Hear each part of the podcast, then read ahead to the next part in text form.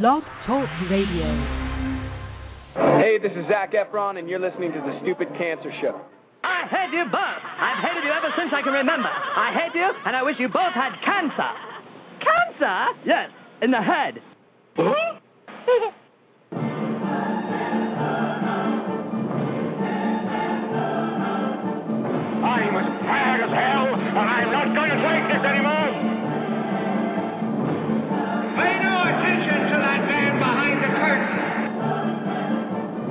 Are you you built a time machine?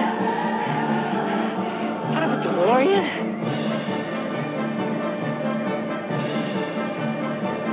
This is the Stupid Cancer Show. Uh oh. Sounds like somebody's got a case of the Mondays. Because he has a lot of chutzpah.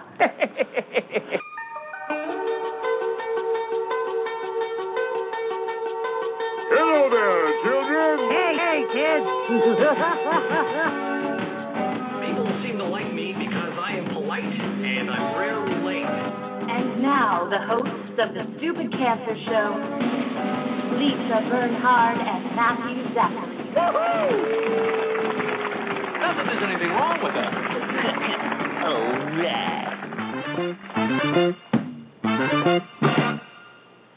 Monday, December 5th, and welcome to the Stupid Cancer Show with the voice of young adult cancer. I'm Matthew Zachary, a 15 year young adult survivor of pediatric brain cancer. And I'm Lisa Bernhard, 16 year young adult breast cancer survivor, and we're your hosts for the Stupid Cancer Show. It's not okay. Not okay. That 72,000 young adults are diagnosed with cancer each and every year. So, got cancer? Under 40? Sucks, huh? It's time to get busy living, folks, because the Stupid Cancer Show is changing the world, one chemo infusion at a time. Tonight's show, it's a great one, folks. Scott Hamilton, Olympic gold medalist skater Scott Hamilton, and the Cleveland Clinic, world renowned Cleveland Clinic. Scott will be joining us. He is, of course, a two time survivor of pituitary brain tumor and testicular cancer. Matthew, you don't have that on your testicular cancer. And he is a four time world figure skating champion, four time national champion. We're thrilled he's going to be here tonight. I can talk beat to that. us. You can? Yeah. Really? Ice capade. Can you skate backwards? I can, No. I can skate on my ass. That's yes, that I believe. He'll be with us here tonight. He's going to tell us all about his fourth Angel mentoring program out of the Cleveland uh, Clinic, which is terrific. Joining us from Fourth Angel, Trent Thomas. He's a young adult survivor of testicular cancer, and Erin Shaw. She's a survivor of Hodgkin's lymphoma, both with Fourth Angel. And kicking it off in the survivor spotlight, Charlie Lustman, Young adult survivor osteosarcoma, singer songwriter, one man show, does it all. He's going to be performing live here in studio, writer and producer of the show Made Me Nuclear.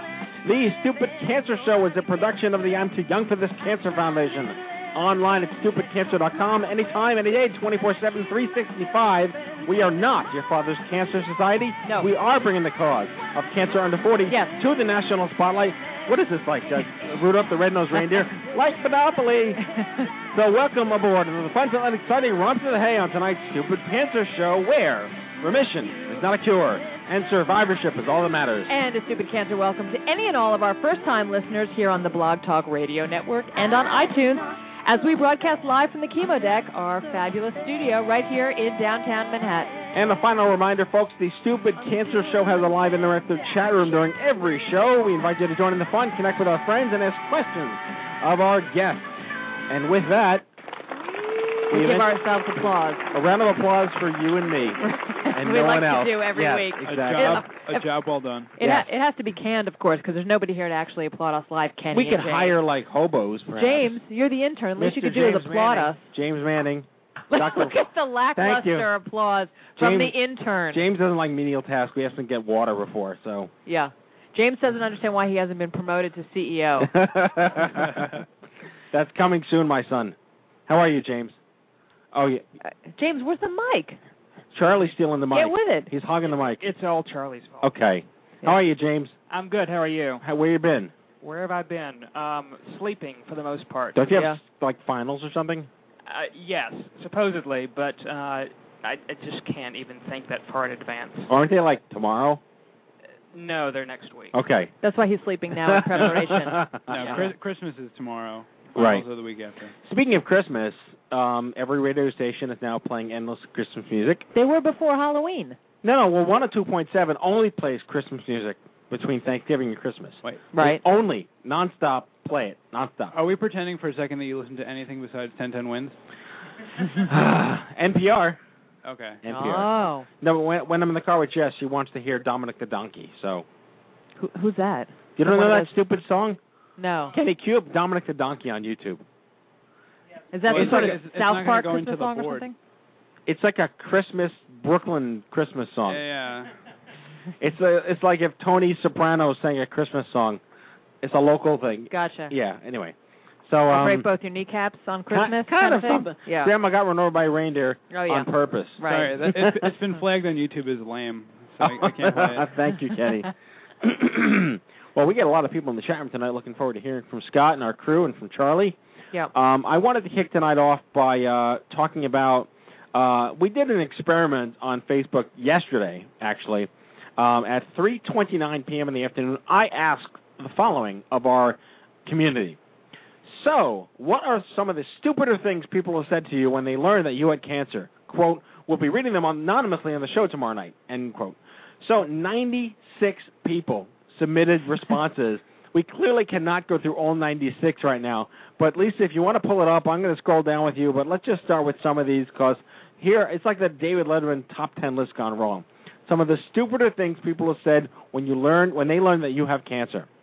So someone was told someone once told my dad, "What a great looking boy you have there," because chemo she had no hair. All right, that's a good one. Um, I'd be cured if I just accepted Jesus. Um, uh, will you lose all your hair? Uh, my answer, but I get to live. Uh, so, do you get pot with your cancer? Uh, you'll be fine. You're a strong person. Going through chemo will be nothing. At least you caught it early. What did you do to catch your cancer? Uh, they found a virus that kills breast cancer. Just get that one. My uncle, cousin, friend got cancer and they didn't lose their hair. You look really sick. Why are you so pale? Oh my God, you're going to die? My aunt had cancer on her face. You just had a mole. You'll be fine. I are you're doing a very nice dramatic reading Yeah, of these, you are. Yeah? Yeah. I heard cancer makes you lose your hair. The sooner you start chemo, maybe the less hair you'll lose. Here's a good one. Should I jump in here? Yeah, go ahead. That's a really nice tan you got there. And then this person says, I live in Ohio. It's the beginning of December, and it's not a tan. I just went through a month of radiation. And then the person, then he gets a reply, Well, at least you can pull off the bald look. I Right. would never come outside if I were you. Oh, I got this one. I got everything happens for a reason. Yeah. Really, I've been diagnosed with a rare cancer six times in my young adult life for a reason. I'd love to know what that reason is. Perhaps the same reason babies come out of the womb with retinoblastoma. All right, all right. I'm sorry. We hopefully. I'm so sorry. Well, hopefully you won't die or anything. Yeah. So, oh, here's here's a good one. Uh, let's see. Someone said that he could relate to what I was feeling, my stage four diagnosis, because he had been really disappointed in the past by a sports injury. Someone else said that cancer is caused by negative feelings. Wow. So if I just have a m- few more positive feelings, I can get out of what I caused. happy, happy, joy, joy. Yeah, happy, after I was after I was told I had no evidence of disease, another friend said, "So what are you going to change to make sure you don't get cancer again?" Uh, I'm someone who's very healthy and didn't have any risk factors. Blah blah blah blah. And let's see, when my white blood counts were dropping like a stone from chemo, my neighbor told me about a friend who had gotten an infection while on chemo, was admitted to the hospital within hours of getting a fever, and died the same day. Oh my goodness. Just to reassure me that Well, somebody else with a low count had died the same day. Here's one. Are you sure you're getting the chemo that's right for you? You're not losing any weight. This this one may take the the cake, Matt. Which does one? your hi- does your husband mind that you had a dou- double mastectomy? Does your husband know you had a double No, does he mind? Oh, does he mind? Because it's all about him. yes. If it would, if if, if we were going to get really pissed off that you lost your breast, that was good, that would be upset. Here's someone else says leukemia. She was told leukemia is the best kind of cancer. We've heard that leukemia is the best kind of cancer to get. Just drink cranberry juice. Here's one. When I told somebody I had cancer, they said, "Already?" yes, I've gotten cancer by the time I'm 20. Thanks. Uh, let's see. Splenda causes cancer. Don't you eat a lot of that? no, mom, but thanks for trying to help me figure out what I did to cause breast cancer and melanoma. Somebody else said was told my son has a pot supplier, so just let me know if it gets to that point. Oh boy. Well, that's pretty good, all things considered.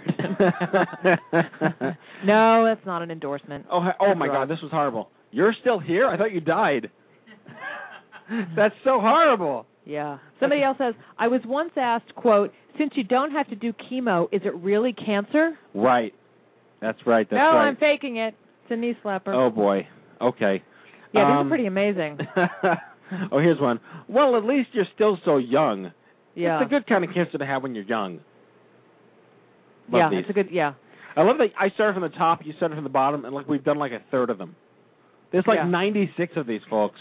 It's amazing. The last one down here, an acquaintance said to uh, this woman, was it malignant? She said yes. And the acquaintance said, oh, that's good. Get a dictionary, folks. Look it up.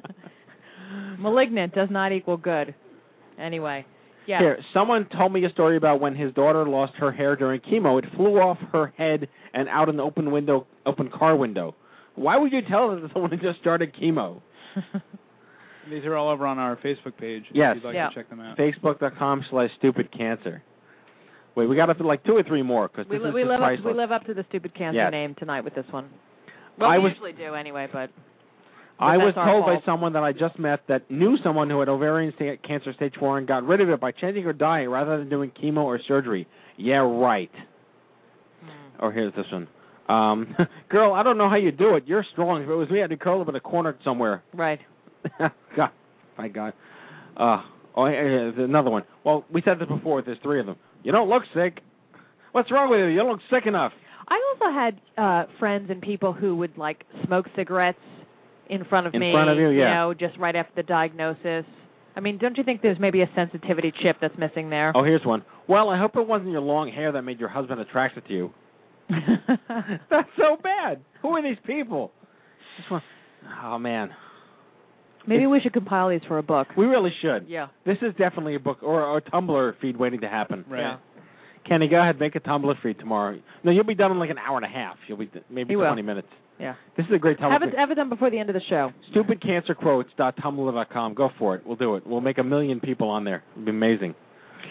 Oh boy. Well, anyway, um, we are at the point in our show we are ready to introduce our live in studio guest, and I told him he'd be rickrolled, and he's going to get rickrolled.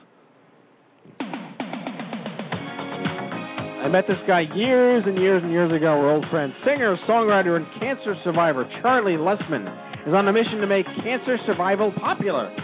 I guess with all these comments, people seem to think it's a good thing to have. And what better way to than with a collection of songs Charlie wrote under following his recovery from a rare sarcoma in his upper jaw. That's a great place to get cancer when you're a musician. With a prosthetic replacement, Charlie has been performing Made Me Nuclear, his pop operetta about surviving cancer at cancer centers, conferences, and fundraisers nationwide and coming to a town near you in 2012, right before the mines destroy the earth. You can learn more about Charlie's mission at MadeMeNuclear.com. Please welcome to the Stupid Cancer Show, Charlie Lustman. Hi, Charlie. Hello, thank this, you for having this me. is great that we're really having a kind of coffee house vibe lately with No, a lot of our shows. It's pretty awesome. It's Yeah. pretty sweet. Do you I feel like that it. way, Charlie? It feels good, and that's where I'm comfortable. As a performer? Yeah. This is a this is a creative vibe for you here. Intimacy, you know, directness. Nice. You know, I'm not behind a piece of glass or something like that. I met Charlie in like '06 or '07 maybe. Yeah, it was. and oh it was like the day before I flew to Los Angeles for some business. And he's like, dude, my play is playing at the Santa Monica Playhouse. it Playhouse. was opening see it." weekend. You came Yeah. to opening weekend. It just so happened that I'm in LA during opening weekend of his operetta, and I went to go see it, and it's, it was extraordinary. Packed house. I met his mom and his dad. Thank you for being Yeah, there. Matthew's- That was cool. Matthew's raved about it. That's Yeah. very nice. Very nice. And your guitar, cradled there, nestled love as it is, guitar. is a really beautiful. It is the love guitar. You've got peace symbols. It's very colorful. yeah. There's a woman that you're stroking who's Yeah. on the guitar, on the face of the guitar. All right, She's calm, cute. w- calm down. Yes. You have, to, you, have to, you have to stroke that much. Settle down now. Yeah. Uh huh. Well, you know, I, I go into hospitals, and I go to a lot of children's hospitals. So walking in with a, you know, painted Right. hippie guitar makes people feel happy before they It does. actually hear me sing. Then things could change, but they don't. I take it to a level to make them all Who did that artwork better. on Actually, the guitar? son of the guy who created Felix the Cat, Don Oriolo, Is that right? made this guitar. Yeah. So Ah. I'm I'm really I had to find the right guitar for this tour of the world. Something that I can, you know, you're going to play guitar and do this for people going through cancer Sure. and families and friends and so forth.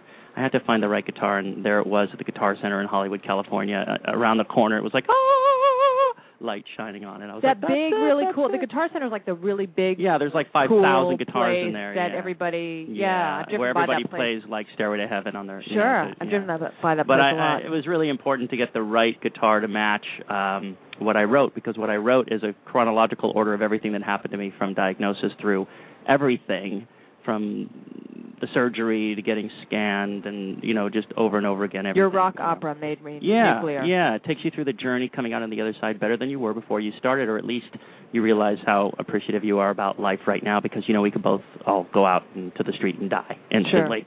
So it really is about appreciating now. That is what my work is all about. Well, what resonated with me when I first met Charlie and heard about the operetta was that I remember my friends talking about stupid comments. Someone legitimately asked me if I could pick up paper clips because I had so much radiation, and of course I wanted to say yes. But the idea of his show called "Made Me Nuclear" is is just it's so poetically appropriate for tonight's theme. And again, what I went through with uh, just ignorant people asking stupid questions. So Well, they did come with me, uh, come at me with this like three-inch syringe when they were going to scan me for the first time, and that's where the whole idea for Made Me Nuclear came because this Russian woman was like, "I will inject you with the fluid." You know, she was in like a metal suit. I'm like, "What is that?" You know, and it had like radiation symbols on the like the thing that she. So they literally radiated me and then put me through the machine so that I would glow and I would, Right. you know, they would see everything. You know, I head to actually toe. I had actually blocked this, but you're reminding me now too. I remember getting the bone scan and Mm. having the sign on the door and that said, uh, Yeah. you know, beware nuclear nuclear medicine happening here. Was exactly Yeah. with that symbol, and I thought, Yeah. what is this, the China syndrome? Well, no, the you thing know, is- it was scary. like It was really out. scary. my my favorite term. Someone told me this. I never thought about putting these together before. Someone said my their favorite term for the room in which you get radiation is the fallout shelter. Your favorite term is the fallout shelter. No, they said For- that the the, the the the room that you right, get the room that you go in. because the door is 11 feet Yeah, thick right. and everyone leaves Yeah. except you inside, Right. and there's Yeah. the radiation symbols all over the place. Yeah. So Charlie, what are you gonna up. play, what are you gonna play for us tonight, Charlie? Well, I wanted to, you know, kind of tell you the story of what happened to me because they they sawed my jaw off twice because they didn't get it out. you don't need a jaw. time. We've gone over this in the Yeah, show. I How many know, things but- to get rid of and Yeah, live? I I just wanted to, you know, not have to eat out of a straw for the rest of my life. So I did get a replacement jaw, and I did need my jaw. What's your jaw made out of? It is uh, uh, Titanium? titanium, and some kind of wax material. or Wait, so what do you? What happens at String, airports? What wax. happens at airports? Oh, it happens, and they always stick that thing up to my face, and I'm like, you know, and if they really push me, I take it out and freak everyone out. And then I'm you have like, to drink okay, your own breast Give milk. me a tray. I'll take out my jaw. Yeah, it is. It is. It it gets me into interesting situations. But it's great because what I'll do is I'll sing for people, and you know, I kind of look okay. Yeah. I mean, from a guy who had his jaw sawed off. Can't and tell then at all. I, yeah, and then I take my prosthetic out, and everyone's like, oh, And then you whoa. freak everybody out. Yeah, and I'm kind of bummed because my holiday just passed. You know, Halloween. It's, you know, I never buy candy because the children are like, ah! they run from my doorway. It's great. It's no, no. Uh, Well, you want me to take my out uh, later No. at the end? No, at it's the a end. radio show. you'll think No different. You'll think differently of me afterwards, so I want to wait. We don't So- have visuals here for the but let people. me sing you a song about what happened to me. It's called, um, gee, it's called "Surreal to Me."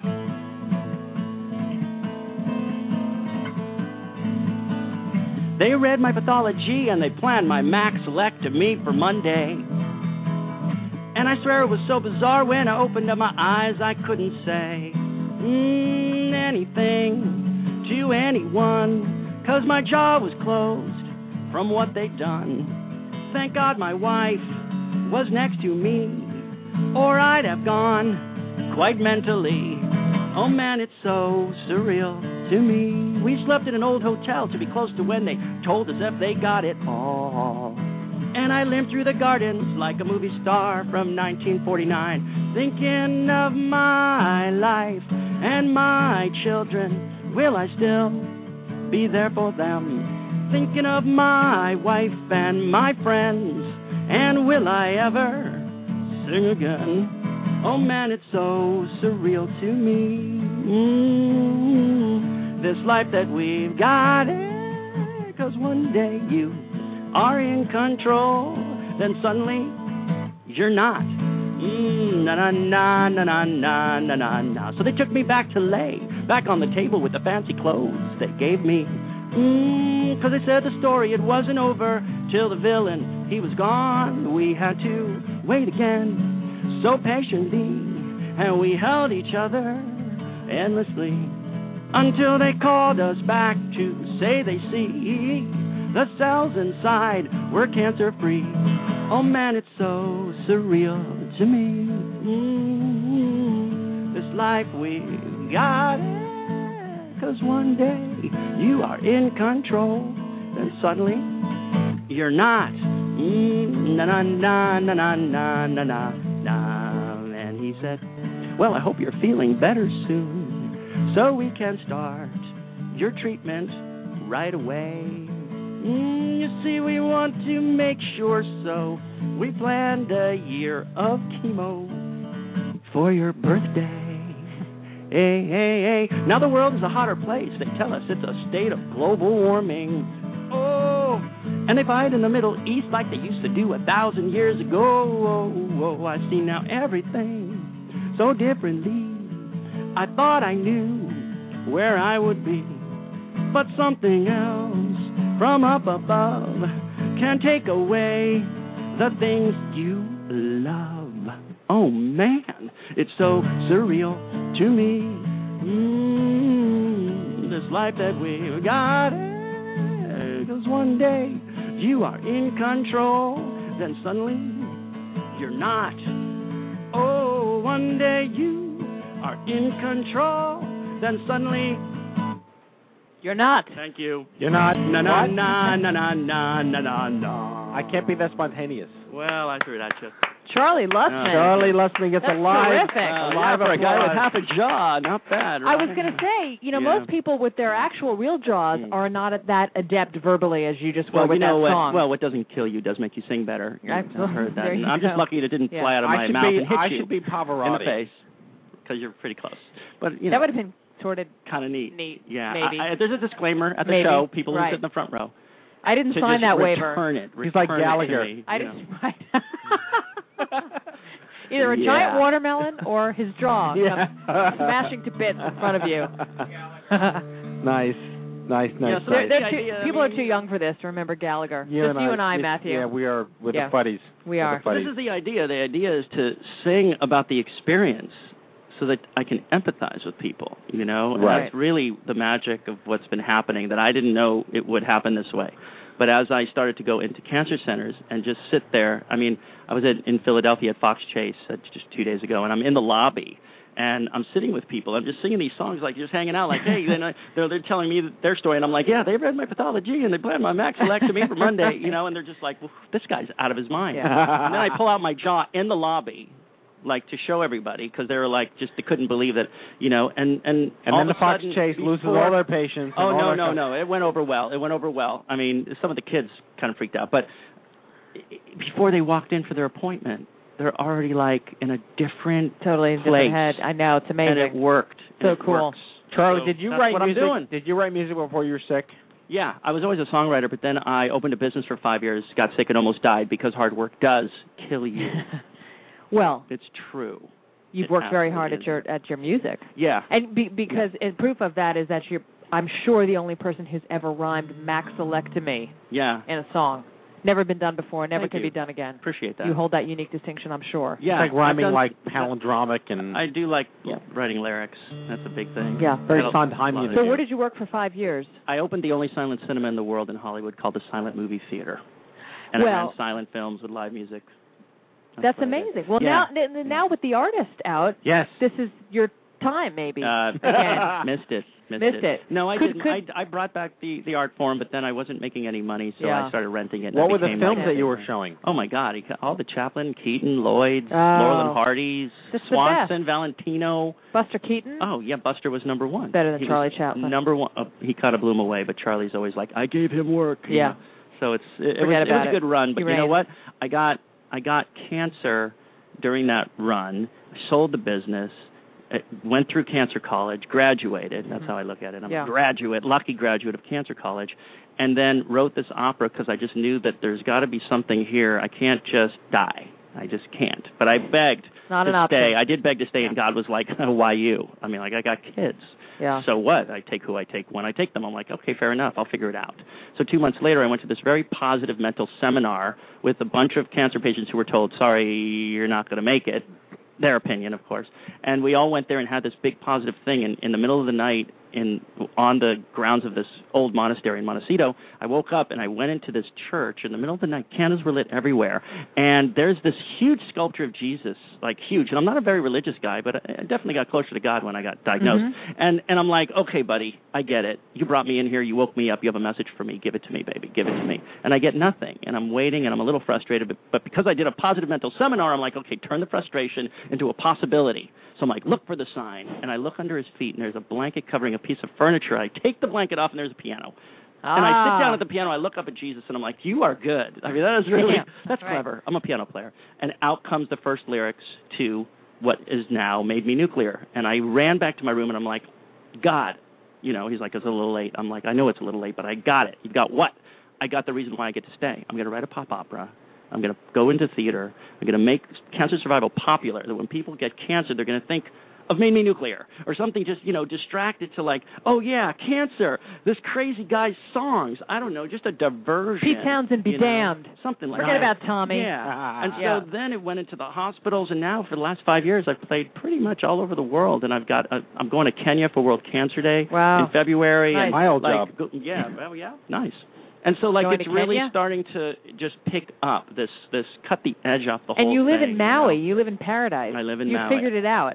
I just decided You have after figured it out. cancer, Yeah. I want to do what I love, Yeah. and I want to live where I want to live, and you know, I'm just following And my you did it. dreams. Yeah, so it's kind of it feels good. Can I give you guys a little uh a little something? Well, we want to hear Made Me Nuclear. Oh no, you can't do Make Me Nuclear because that's backwards. I already got scanned. Those were the surgeries. so we're in chronological order now. I wanted to debut a new song for you actually. Oh. Go for it, dude. All right. But- the world a world premiere? Yeah, it is actually. I've never done this on radio before. But it is um it is kind of heavy. Is that okay or should I just keep keep it light and keep rolling? We can go You a little tell me. heavy. We can Because we, this we is can really handle about that. this is about clinical trials. We can handle that. The clinical trial song by Charlie Lustman. Yeah, no, it it, it is a clinical trial song Okay. actually. Matt's got the Xanax. He's ready for heavy. no, this is Okay. what's really cool about what I'm doing, and it's kind of cool that this is happening. Is I'm sponsored by a biotech who Mhm. does clinical trials, and they send me around America to share hope with people. And I go to markets where those clinical trials are taking place, so at least you know there's some connection, and but I don't have to endorse anything, so it's great. Yeah. So it's really nice to be like able to do this with the help of biotech, which Terrific. you wouldn't think they do that. So I wrote this clinical trial song at an investigator meeting in Barcelona, Spain, where scientists came from all over the world to learn about this new drug that they're doing, and you know they did learn the t- data, the protocol, and they had me sing to open up for 30 minutes to to go to the right side of their brain. Which is really cool because they don't usually go there. They're all left-siders, Well, you know. hit us with this because again, I think this has to be the world's first song about clinical trials. I Yes. would imagine. It Let's is. go, Charlie. Yep. Do it, Charlie Lustman.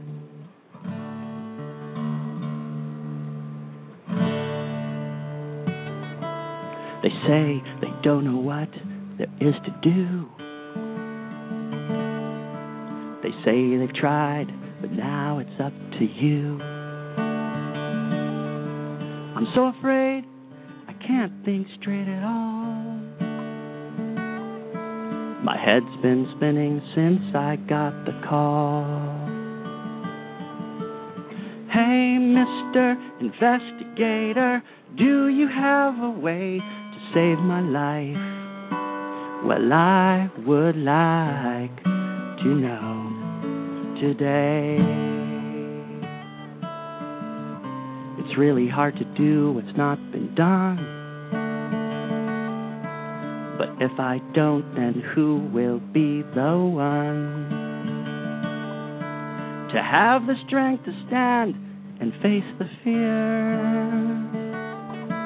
So I can live and laugh another year. Hey, Mrs. Investigator, do you have a way save my life? Well, I would like to try today. You see, I know there is no guarantee. It's always been that way, you see. It doesn't matter where you're at, 'cause change can happen just like that. And life is such a fragile thing, so we've got to live and laugh and sing and bless the skies from up above and hold the people that we love. Hey, investigators, thank you for the chance to stay alive. Yes, I would like another day. mm mm another day. Oh, pretty song. Charlie Lustman. Thank you. Oh, that really got the studio audience, didn't it? That did. That got Love it. everybody on their feet. So that's, you know, you should have seen those investigators. Those are all the scientists and doctors. They were like, uh, They- whoa. Yeah. You know, like they didn't expect that I can't to happen imagine. at an investigator meeting, which happened all over the world for Right. pharmaceuticals who have to do these. And so we really got them. And the idea was that they would go back and have empathy for the people who come into their offices who don't have any hope.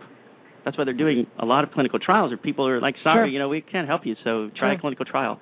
Well, you know, without them, we wouldn't have what we do have in in medicine. So they're important. And I'm That's, and that's a beautiful thing. glad I got them. And you you got right to them. yeah, baby. Well, Charlie, you're here for the rest of the show, so I wanted to thank you, and you'll probably take us out with Made. I want to hear Made Me Nuclear. So when we'll we, do when- it as a, we'll take it out with me. yeah, we'll take I out love Made Me. Nuclear. Love But but uh, this is Charlie Lustman, everybody. Charlie gets Thank another you. round of applause. Thank you. Thanks so much, having- Charlie. Thanks for having So me on the show, guys. You're sticking around. You're here. You'll you're be able to hear the show. And now Thank it's you. time for the news. Hello, I'm Kent Brockman, and this is Eye on Cancer. Just the facts, ma'am. Again, no one knows I wrote this music back in college. You told us that last week. I know it. Oh, you know it. That's I true. remember. During this part of the Stupid Cancer Show, we announce to our listeners a whole bunch of newsworthy programs, events, and services that we don't want you missing out on. They're all free. They're all just for young adults with cancer. Things like conferences, happy hours, retreats, kayaking, and mountain climbing trips, finance webinars, college scholarships, bar crawls, concerts, tweet-ups, support groups, and more. If you have something coming up that you would like us to spread the word about during this part of the show, please send us an email to info at stupidcancer.com. All right, everybody, head on over to events.stupidcancer.com, your one-stop shop calendar for all of our social and educational events nationwide. Stay in the loop because something could be happening in your neck of the woods, and we don't want you missing out. What's coming up, KK? Tomorrow night we have a Stupid Cancer Happy Hour in Denver. Uh, Thursday night we have a We Spark Young Adult Meetup. Uh, Thursday, December 22nd, we have a Stupid Cancer Happy Hour in Baltimore. Their first one in probably a very long time. Baltimore, nice. Uh, and that's pretty much it. As usual, rest lots the of drinking. Lots of drinking. Are we a cancer organization? Kenny, what's your, what do you say? We're a, yeah. Uh, Drinking Foundation with a cancer problem. There you go. these stupid cancer forums have over 1,200 Wait. members. What? Keep going. This is your premier online community to connect with survivors, patients, parents, and caregivers just like you. Visit stupidcancerforums.com and sign up with one click through Facebook. All right, folks, we have about 20 slots remaining for Team Stupid Cancer, our official running team for the New York City Half Marathon. Got feet? Actually, with our crew, feet are optional. Guaranteed entry, well, guaranteed if you're the remaining 20. Right. Low fundraising minimums and help young adults fight stupid cancer. Visit teamstupidcancer.com for more info on how to register. It has been two weeks since registration opened for the fifth annual OMG Cancer Summit for Young Adults in Las Vegas, and we are officially 50% booked. That's, That's right. Over 250 people are headed to Vegas next spring to join 500 of their fellow young adult survivors at the Palms Casino Resort at the most highly anticipated healthcare event of next year, says us. Also, check out the OMG Players Club, an exciting new fundraising challenge where you can earn up to $600 in travel reimbursement and even a brand new iPad. And that is your Stupid Cancer Hey, News. this is Zac Efron, and you're listening to the Stupid Cancer Show. Thank you, Zac. All right. Here he is. Bring it out, the peeps. Bring it out. Bring it out. Big one, folks. We are thrilled tonight to have on the Stupid Cancer Show Scott Hamilton, U.S. figure skating icon, Olympic gold medalist, four time world champion, four time national champion, who went on to create, produce, and perform Stars on Ice, as well as work as a skating broadcast commentator. After losing his mother to cancer, Scott himself defeated testicular cancer as well as two rounds with a pituitary brain tumor. He's a philanthropist, a tireless champion in the fight to see a cure for cancer in his lifetime. We're going to talk to him all about his fourth angel. What happened to the music there, Matthew? My bad. You're bad. Fourth Angel and the Cleveland Clinic and all that he does uh, to raise funds and awareness for cancer and make connections, one-on-one, peer support. He makes his home in Nashville, Tennessee, the great city of Nashville, Tennessee, with his wife and two young sons. Please, big round of applause for Scott Hamilton. God. He's laughing at us already. That's great. We're thrilled to have you here. Thanks so much, Scott. Well, thanks for the introduction. Boy, that's just what I needed after a long day. Is you know, I just want to tune into you guys every night. Just give me that introduction, and that'll be my my at the end of the day. That's great. Thank you. Well, we are we are joined and flanked by two of your peers at um, at uh, Cleveland Clinic with the Fourth Angel Mentor Program. Uh, Trent and Erin, you guys with us? Yep. Yep, I'm here. We got the Holy Trinity of Cleveland Clinic tonight. great. Awesome. So uh, let's just kick off the show by saying that uh, Lisa reminded me that you did something with Dorothy Hamill last year, so she's expecting a cage match in 2012. That'll never happen. No? Come on. uh, Dorothy's great. She's a cancer survivor as well, and um, you know we all kind of go our separate ways. It's a very small community, so we're all very familiar with what each other's doing in our lives. But you know when when you get off the road a little bit and you kind of go separate ways, you know it's kind of hard to catch up and keep up with people. And over the last few years, Dorothy and I, since her cancer and, and my survivorship, we we've just you know our our friendship has just really taken on um, a whole other uh, you know level. It's been great. And she last year she skated in the show and and at the my annual Cares Gala and and this year she did as well. And so um, it's just great to have her as a survivor participate. And we had Sheryl Crow this year as our musical guest, and she's a cancer survivor as well. So right, both of them. there's both more of and them more breast of us cancer, out right? there. Um, Yeah. Both breast cancer, yeah. Both breast cancer, exactly. Well, that's terrific. Well, Scott, let's let's first talk about. Uh, let's go right to the Fourth Angel program since we have the other two on the line as well at the Cleveland Clinic. Tell us about that, how it got started, and what it is. Well, you know, when I went through testicular cancer, I, you know, I was kind of half, you know, kind of antici- anticipating, you know, what I was about to endure. Um, you know, it, there's a big part of me that was really motivated and very, you know, kind of uh, determined and and just trying to put on the biggest, bravest face I possibly could. And you know, in trying to be a responsible patient, you know, I went online and and uh, you know, I just tried to learn as much as I could about the illness. You know, when I asked my doctor about the chemotherapy, I, I said, "How sick am I going to get?" And he said, "Moderate to severe." Mm. Well, that really goes didn't- on our list of stupid things people tell cancer patients. well, I mean, you know, what is that? You know, but it it, it, it became it became really aware, you know, apparent to me that um, you know that wow, there's a lot of stuff out there that I really would like to know to help me through this. That a doctor as experienced and as much as I'm re- I'm re- you know really relying on that person, they can't they can't give me the information or the support I really need going through this illness. In the in the oncology nurse, you know, who's kind of like the second person there that's so important in your life. Um, they they can only tell you what they've seen, and they can help you kind of navigate your your journey. And then friends and family, are you know, they're going to bring you you know chocolate chip cookies and tell you you know that you're really doing well, and you know, but.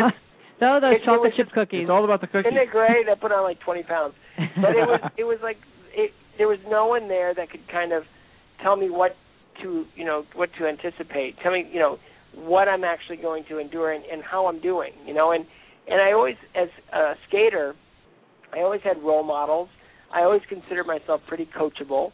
And and you know I, I felt that was missing. You had your first three angels in your oncologist, your oncology nurse, and your friends and family, but there really needed to be that fourth angel, and that fourth angel is the person that's been there, done that, and can kind of be your mentor, role model, life coach, however you want to, you know, categorize it. But they they can, you know, tell you, you know, little things to look out for, um, you know, how, to, you know, coping mechanisms, and they can, you know, be someone that you can talk to that actually has walked the walk and totally understands what you're talking about. So cancer we started building this program, and it's and it's really it's it's doing incredibly well, and it's even been rolled out for caregivers, you know, so they can have their own uh, mentor, or, and uh, it's just a phenomenal program. I'm really proud of its growth and its and its success. And uh, so, Erin and Trent, you guys are both uh, cancer survivors, and you are, I believe, graduates of the Fourth Angel Mentor Program. So let's start with Trent. Uh, yeah, that's right. Um, I was diagnosed uh, April of last year, so I'm a little over a year beyond treatment and doing very well. And I can definitely relate to what Scott was saying. Um, you know, you're pretty blindsided when you get a cancer diagnosis. You don't know what to expect. Your your world's turned upside down. you're thinking the worst. And uh, I didn't have someone to turn to through throughout my process, but I definitely would like to be that to someone going forward. And I think it's a great thing that what Scott is doing. And Trent, you were you're 31 now, is that right? And you were diagnosed with seminoma, is that correct? Yeah, I'm actually 33. I was diagnosed with seminoma at age 32. Same same thing Lance Armstrong had. I believe the same thing that Scott had also. Seminoma. Yeah, that's right. Okay. So you're both half nuts. hey, you know what? Together we're a set. Okay. That's why they hang out. We'll be here all so week. To speak. Just get inches away. Try the meal. Uh, and Erin, you you're Hodgkin's lymphoma, right? That's right. I was diagnosed when I was 23, actually just before my 24th birthday, with stage 4B Hodgkin's Happy lymphoma. Yeah, it was it was a good year. so um, I'm actually just I just had my 10 year checkup, and I'm I'm 10 years cancer free after chemo, radiation, and finally a stem cell transplant. You get the applause for that one. Sorry. Thanks. Scott, tell us also what is the is there a difference between actual seminoma and testicular cancer? Seminoma is a type of germ cell tumor. Is there are two different types of cancers there? Can you explain well, I had a germ cell, stage three germ cell uh, tumor in my in my abdomen. It's a malignancy, but it kind of went that far and stopped. And uh, you know, all the blood markers were kind of off the charts and, and everything else. I mean, I I've lived with I guess the disease for a long time and, and really wasn't either aware of it or willing to admit that something probably wasn't right. Yeah. Um, you know, so I was, you know, pounding my chest, you know, like a gorilla and kind of like, look how tough I am. and and then all of a sudden, you know, when I get this diagnosis, it's like, okay, that's why I've been feeling like this for, you know, all these, you know, all this time. And when did it start? You know, and you you start to wonder, how, could I have caught this sooner? And and you know, should I have been more vigilant? Yes. And you know, should I have been more responsible about you know keeping up to with my general health? Yes. you know, but Yeah. okay, all that you know, put that aside. Now, what do I have to do to to get this out of my body? And it's a it's an odd thing because you know, a testicular cancer. When they told me I had testicular cancer, I was like, can it anything else, please? You know, really, anything else? And, they- and they're like, why? And it's like, well, because like I have to do interviews and talk about you know my guys. You know, I really don't want to do that or my guy. But it, it was like, um, it, and they said, no, no. If if you had to choose one, this is a good one because it's you know the treatment is eighty ninety percent um, reliable, effective, and and you know what we can we can treat you for this. And it's like, but still, I have to talk about it. Can can, we, can it be anything else? Well, I think that's a great. no. I think that's a great point. And when I'm thinking about hearing you say that possibly there was some denial there or not getting checked, I mean, I imagine you know you're an athlete, and you're not Yeah. only an athlete, but as you say, I mean, you're a public figure. So I imagine you had to be sort of struggling with that psychologically. I mean, to have your body betray you or feel like it's betraying you as an athlete, and then the added layer of everything that I do is under a microscope. I mean, how uh, talk to us about how sort of the, that how difficult those components were for you. Well, I mean, you know, anytime you know you can look to your left, you can look to your right. You know, I mean, anytime you know there there's a, a an attitude. I mean, there's there's an equal and opposite attitude that's probably going to serve you well. I mean, yes, I could look at my at my situation and say my body had betrayed me, or I could look at it and say my body has never let me down. Yeah. This is another thing that's going to challenge it, and um, I know it'll it'll rise up to the occasion and and and do well. You know, I mean, it, it's all those things. That, that so much of of a cancer diagnosis and treatment is attitude. You know, so much of it is how you want to manage your uh, you know your day to day life and and how you want to look at it. You know, and and when I was diagnosed, you know, my publicist you know, you know, we were talking. He goes, "You have, you got to do something." It's like, well, I really, I'm not comfortable, you know, doing this publicly. I'll, I'll give a, um, you know, a, kind of a, a statement, a broad statement of you know, where I am, but I really don't want to be doing like a blog or a day to day. Right. Here's what happened. You know, I just felt like that was self-exploitive and, and really kind of odd. You know, I, I needed to do this in my own way, and and uh, what came out of it was a quote: "The only disability in life is a bad attitude," and, and I and I firmly believe it. It was like I can do this unless I decide, you know, to, change my attitude to being a victim or to feel you know sorry for myself or something like that. No, I, I I've got to navigate this. I've got to trust my doctors. I've got to do my own math. I've got to get as much information as possible, and I I've got to you know find a way to hit that that tape with my chest tab at the end of chemotherapy on time. You know, and, and those were my goals and to be the best patient they had.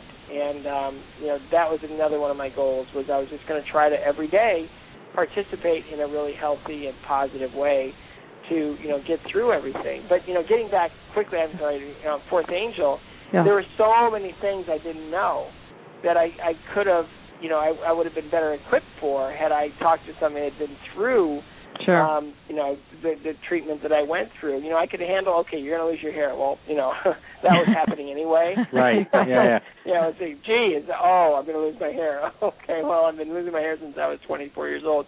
But um, i and then you know what else? Well, and then you know you're probably gonna be nauseous. Well, how do I manage that? You know, can, is there anything I can do? Yeah, yeah, yeah. Hey But Scott, I, I don't mean to interrupt you, but I just had a quick question here. Um, Yeah. I mean, I had cancer in college. I was 21 years old. They gave me six months to live. It was brain cancer. And the biggest issue I faced is exactly what you're talking about the need for peer support that's age appropriate, when you meet somebody who's gone through what you went through. My question, I guess, to the three of you, Trent, Erin, and you- and you, Scott, is when you graduate to become a mentor, how wh- where's the separation between the person you're mentoring knowing that you're not a social worker and you're not a nurse and how do they how do you know what not to tell them and what to tell them and when to refer them out uh, what what type of guidelines have you had to learn in setting up this type of program Well, I would say we're definitely not giving out any medical information, but I think that the patients aren't that's not what they're looking for when they call us. I, I had the benefit of actually being mentored as a patient and now mentoring people. And and what you're really looking for as a patient is, you know, someone who gets your chemo joke, someone who gets what it's like to not have your friends, you know, understand because this isn't something they've ever been through. Um, there's definitely advice that we receive as mentors uh, on when to refer, but honestly, I don't feel like that's what most of these patients are looking for. They're looking for someone who can relate to the day-to-day, you know, job of being a cancer patient. and Trent Yeah, for me too. One of the one of the toughest things was, um, you know, fighting the illness, going through the treatment, and then at the same time trying to maintain some sense of normalcy in my day-to-day life and try to get through just the day-to-day things. And I, I think I'm a pretty good uh, resource for people that are are going through that now. As far as I, I figured out who who can help, what associations are out there, and try to try to ease that process for people who are dealing with a lot already. James you had a question Yeah, Scott, this is James. Uh, you're in Nashville. What what made you want to go to Cleveland and leave the city for all of your follow-ups and all your chemo treatments instead of maybe going to Vanderbilt? And not to knock Vanderbilt, but what was the thought process? Well, I was on the road with Stars on Ice. I was 50 cities into a 60 city tour, and then after the 60 cities were over, I was going to go right up to um, uh, Halifax, Nova Scotia, and rehearse for a week for the tw- 12 city Canadian tour.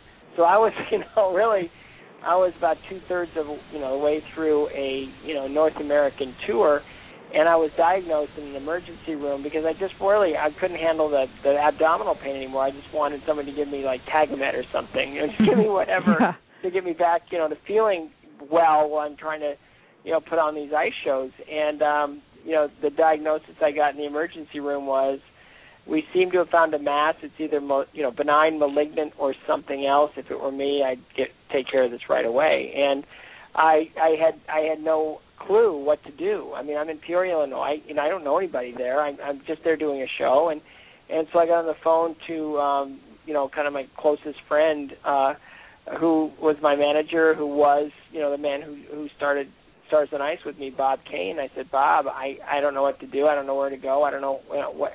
I'm just you know you've you've handled every crisis in my life. How to handle this one?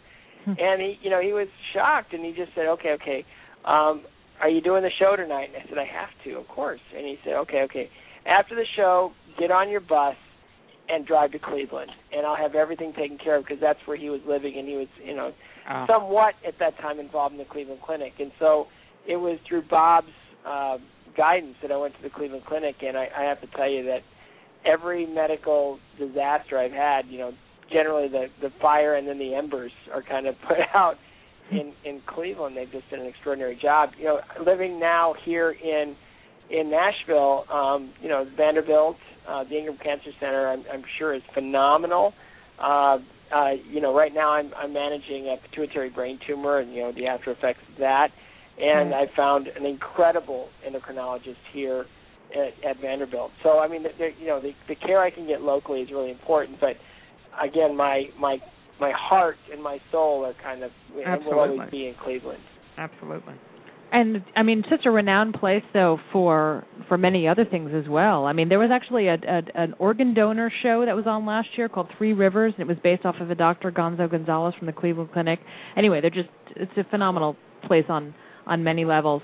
Um, so Scott, connect the dots for us with your Scott Hamilton uh, initiative cares, uh, Scott Hamilton Cares Initiative, Cleveland Clinic, Fourth Angel. I mean, this this all sort of falls under your Scott Hamilton Cares Initiative. Is that right? yeah, you know, it, it when I survived, when I got through, you know, my my treatments and my surgery and everything else, and I was starting my life anew. Um, I just really felt a sense of gratitude, uh, and I also felt a sense of opportunity and obligation um, because I realized that there were holes or gaps in the cancer community that really needed to be filled. And one of them was I, I felt the mentorship, the peer support with Fourth Angel, um, and and the other was um, internet information. I mean, when I went online to get information uh, about testicular cancer, it was all medical journal stuff, and I thought either I'm really sick or I'm really stupid. And then I decided that maybe not being that smart was kind of okay, but you know, being really sick wasn't. So I prefer to think that I wasn't, you know, as sharp as I should be. But I decided that, you know, I'm not the only one out there that has trouble navigating medical journal, you know, write-ups. So we um, worked together. We we got an incredible oncology nurse and a lot of other oncologists and a lot of peer support uh, or peer review, I should say, um, for chemocare.com, and it's a one-stop uh, destination for anything you need to know about chemotherapy, how it's administered, um, you know what the drugs are, how they work, um, how they work together, um, you know managing side effects, and it's just an extraordinary website, and it's now become uh, a, a resource for a lot of oncology nurses to give that information to patients that want to know a little bit more about their disease in, in a language, or now too Spanish that they can understand. So a lot of it was me wanting to give back to the cancer community, knowing that it, it saved my life and that there there was things that I felt I could do in the cancer community that I didn't really feel um, were getting done in a in a big enough way or in a personal enough way. And so Right. the CARES the CARES stands for the Cancer Alliance for Research, Education, Survivorship, and CARES for the last oh my goodness um, I guess 12 years has just been growing and growing and growing and and I'm really proud to say that uh, the new director um, of the Taussig Cancer Center at the Cleveland Clinic um, really wants to use the CARES initiative as a, a you know, a focal point for a lot of um, what they want to do as a cancer center. That's great. And that's at scottcares.org. We'll put that up in the chat room if that's not. Kenny Kane can put that in there. Scottcares.org as well as the Fourth Angel we've got in there. You know, and and uh, Scott obviously has a terrific sense of humor. I read actually that you, when you were in the hospital, um, I think it was Lisa, with. you read? Occasionally. Okay. I've been known to. All right. Not frequently. um, but when there's really nothing on TV, You have to tell me I'm, these things. I'm forced to read. Uh, that you, when you were in the hospital, and I, I, I actually can't recall if it was for the brain tumor, and which I actually want to talk more about that, or, or when you had the cancer. But one of your good friends uh, from Nashville's Brad Paisley, and he and his Yes. wife Kim Williams came to visit you, and you had a bandage around your head with ketchup on it that you had put on as a little, Yeah. little, Yeah. little hospital practical joke, a little humor well, there. Bra- Brad's a practical joker, and if I didn't do anything, I, I would have felt like it was an opportunity missed. But the problem was, I get my nurse Mary got me this bandage, uh, bandage. And she, we got ketchup, and we soaked it, and it was really, really gory looking, right? and so I get the text that they're on their way up, right? Oh, okay. So I get the bandage on. And I'm wrapping up as best I can, and I look, and I could just see through a little bit of the gauze. And somebody walked into the room and said, "Went like that," and I realized that wait, that doesn't look like Brad or Kim. And I pulled up the bandage, and it was my endovascular surgeon. oh boy! and, and he was the, the look on his face, and all the color went out of his face. It's like, what happened? I left you what not an hour ago, and you were fine. Oh my gosh! So- Can you imagine if he would have like rushed you to the OR or something with the ketchup? nice, nice. so yeah, so they came in, and, and Brad looked at me, and he got, oh, funny, real funny. Nice. so at least I got him a little bit. Question for uh, Erin and Trent: Do you have you encountered patients who do not want to take advantage of Fourth Angel? What? No, I, I have not.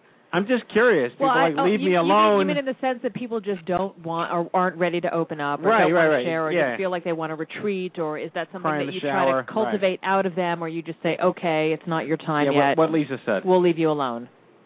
Well, generally the patients are referred to us, so we're we're talking with them because they've requested a mentor.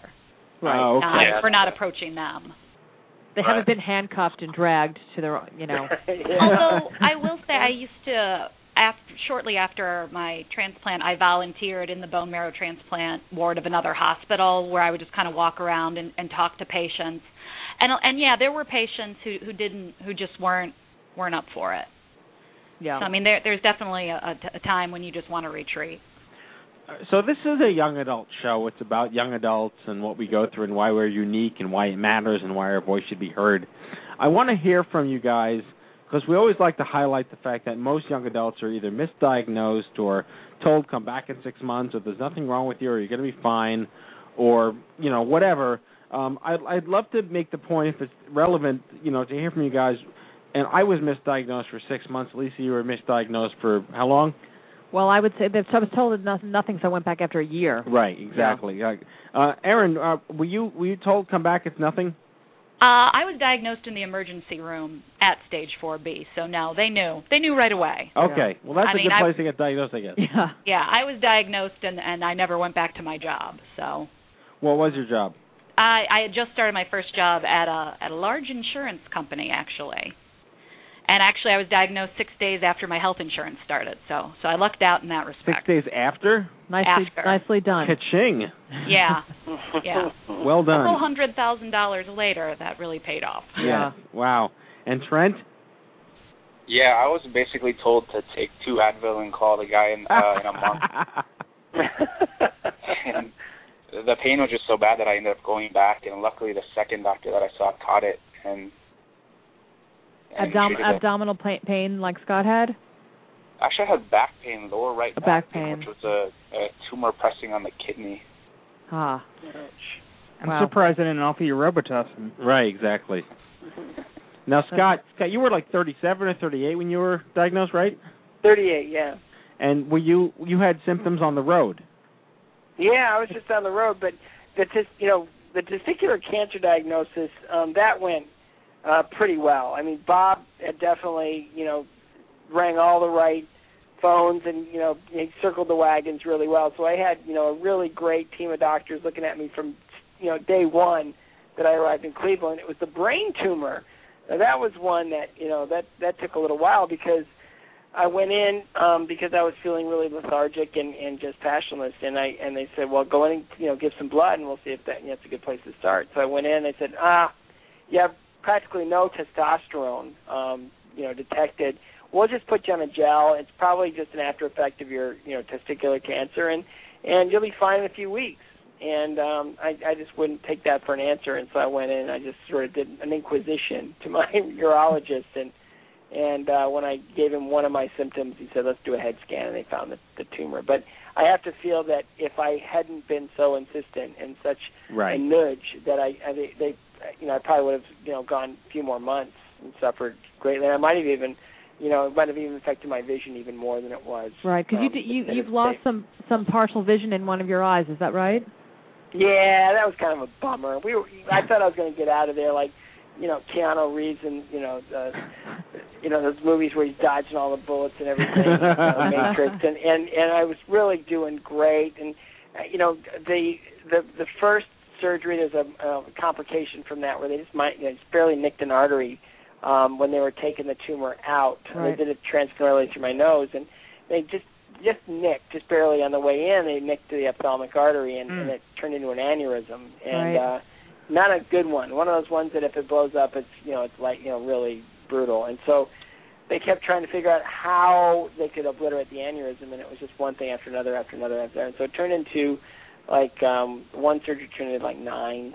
You know. Wow. Um, and and you know it was good. I mean, miraculously they could do so many things now that they probably couldn't do be you know in years past. I mean, when when you've got an aneurysm now, they can they can take care of it. You know, coiling it just all on the inside.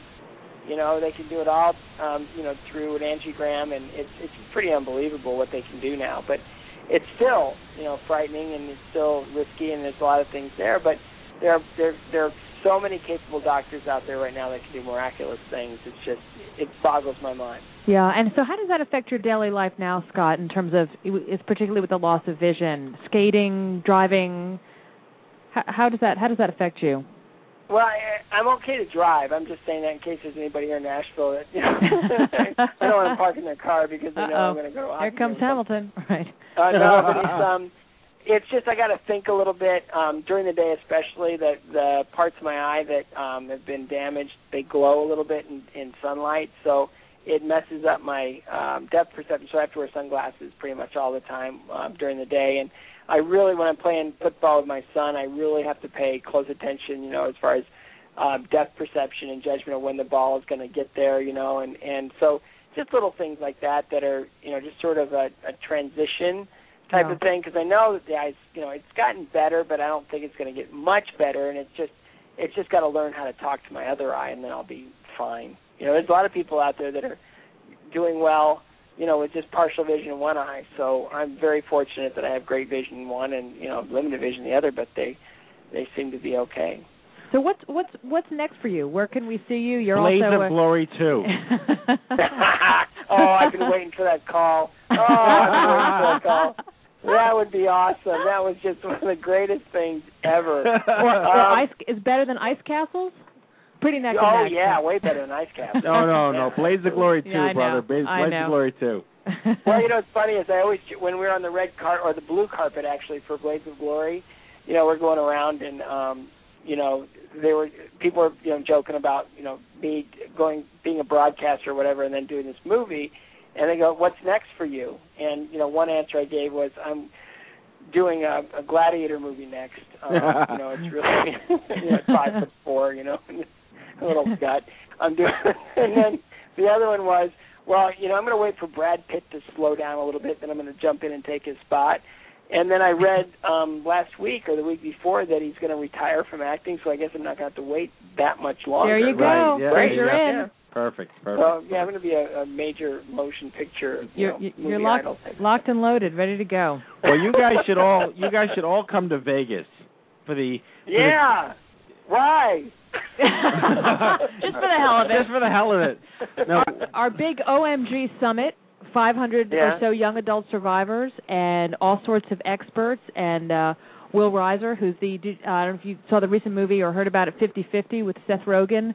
Uh, Yeah. Will Reiser wrote the screenplay. It's based on his life having a tumor in his spine. He's uh, Seth's best friend and the screenwriter. He's won all won all kinds of awards for that. He'll be he'll be there, and uh, Wendell Potter is the big insurance company whistleblower. And anyway, and we'll be in Vegas. Erin, So- Erin, you weren't working for Wendell Potter's It's insurance March- company. No, March no, no, 30 not that one. No. March 30th, uh, 31st, and April 1st, 2012. Wow. Yeah. Well, yeah, so luck with that. I would say the Fourth great. Angel Mentor clan should trek out Yeah. to Vegas in the Muppet bus. and we're just gonna, you know, open it, just hang a shingle and saying we'll mentor you. Come on in, we'll mentor Exactly, you. Exactly. Or we'll just recruit. You know, we need, we want you as a survivor. We want you to be a fourth angel mentor.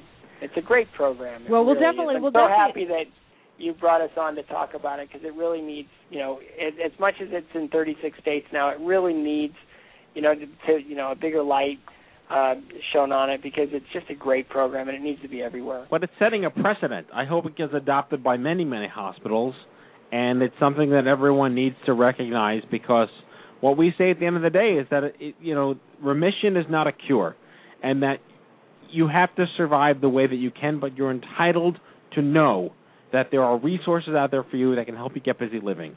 And finding that age-appropriate peer support that you don't know you you can get could be the most transformative moment of your survivorship. That's great. Well said. Well said. I get paid to do this, buddy. Not much, but a little Not bit. much, just a little bit. Couple they, of they pay me in raisinets. cab fare, yeah. Oh. so we'll chat you up at the summit. If we don't see you this year, we'll uh, we should do a special Fourth Angel program at uh, 2013. Make Now- sure it's we're in all uh, 50 states. Well, you guys should definitely be in like exhibit if you have a budget to exhibit. Which it's in, insanely inexpensive to exhibit, but we'd love to have you there if at all, and we can follow up with you offline. But this has been a great show. We're ex- really excited to have you here. Um, Cleveland Clinic is winning all these awards, and um, this is just good stuff all around. fourthangel.org and Scott Cares. Yes. Dot org, right? Dot org. Fantastic. All right. Well, Erin Shaw, Trent Thomas, and the legendary Scott Hamilton. Thank you for both. Both. Thank you for all three of you. All three. Being, I'm drinking way too much tonight for being on the Stupid Cancer Show, guys. Have a great holiday season. Thank you so much. Thank you all. Thank you. Thank you, Scott. Thank you. All right. All righty. Trent Thomas, Erin Shaw, and the one and only Scott Scott. Hamilton. Blades of Glory two. Blades of Glory two. I was I was I, w- I had to go to IMDb because I was fairly sure that he was yeah, cameoed that, in that. that was a good call. I just forgot the name of the movie. yeah. Yeah, so he was in there. Blades of Glory two. No, awesome. He's, he's a he's a cool a guy. win, small win for me. small win for me. Nicely done, Matthew. Well, we have the opportunity to have one more song, an encore presentation from Charlie Lustman. He's gonna play us out. He's going to play us out. Let's get to the chorus first, then we'll do the outro. Cool. And please, next year, 2012, we're going to hit 40 cities with Made Me Nuclear. Terrific. So I'd love to blast into New York and do something with you guys. Most of them are going to be held as fundraisers. So we're going to do the opera and raise some money for grassroots cancer organizations that are doing great work like you guys here in Manhattan. and Well, the we like that idea. We like that. Made, MadeMeNuclear.com is how people. All right, Charlie, pre- prepare to activate. And they shot me, they made me nuclear, and they told me it would make me glow. Whoa. Yes, they proudly radiated me, cause they want to see right through my bones. They took me down a hallway floor, it looked just like a psycho ward. Well, it was underneath the hospital, like a bomb shelter. And there I was in a movie scene, right in front of a time machine. H.G. Wells would sure be proud, cause they shot me, they made me nuclear, and they told me that it wouldn't make me glow. Oh, yes, they proudly radiated me, cause they wanna see right through my bones. And then they promised me when I got home, oh, that I wouldn't feel a thing they scanned, but I could light a light bulb in my hand. All right. There you go. That's good stuff right there. That's funny. Oh. He ended on a nice little punchline there. Well, you know, it's true. Could light a light bulb in his hand. Yeah, Christmas is coming in. It'll light me up. Good It'll light me year. up. Yeah. All right, Thanks well, for having me on the show. I thanks, really appreciate Charlie. it. Thanks so much. All right, we'll Charlie check it out Lustman. here with the uh, closing sequence. Prepare to activate. Uh, I hear there's rumors on the uh, internets. You ever seen a grown man naked? And so, to all of you, a fond farewell. Hooray, I'm helping. You are a meathead. Oh, Magoo, you've done it again. That was so terrible, I think you gave me cancer. All right, everybody, that is tonight's show, our 208th broadcast. We hope you had as much fun as we did poking a stick at stupid cancer. We'd like to thank our in-studio guests, the one and only Charlie Lustman, Kenny Kane, James Manning, Scott Hamilton, Erin Shaw, Trent Thomas from the Cleveland Clinic. All right, everybody, join us next week. Topic is power bloggers. You want to blog? Find out how to do it, what it's all about. Joining us, Emily Cousins, young adult breast cancer survivor. She's a writer, editor, and blogger on our very own Stupid Cancer blog. And the fabulous Kairol Rosenthal. You know her and you love her, former co-host of the Stupid Cancer Show.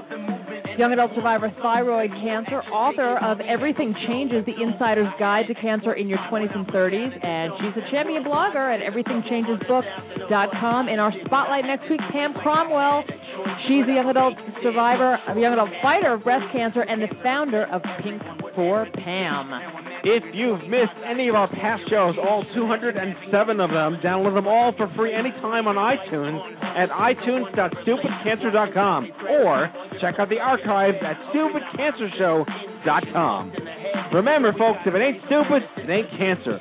live from the chemo deck. On behalf of Lisa Bernhard, myself, and our whole team here at the Stupid Cancer Show, have a great week. One, two, three, four. Good night, everybody. I timed it. I timed it. I timed it. Epic win. And you even got the hand going like a rapper. Have a great week, folks. Good night.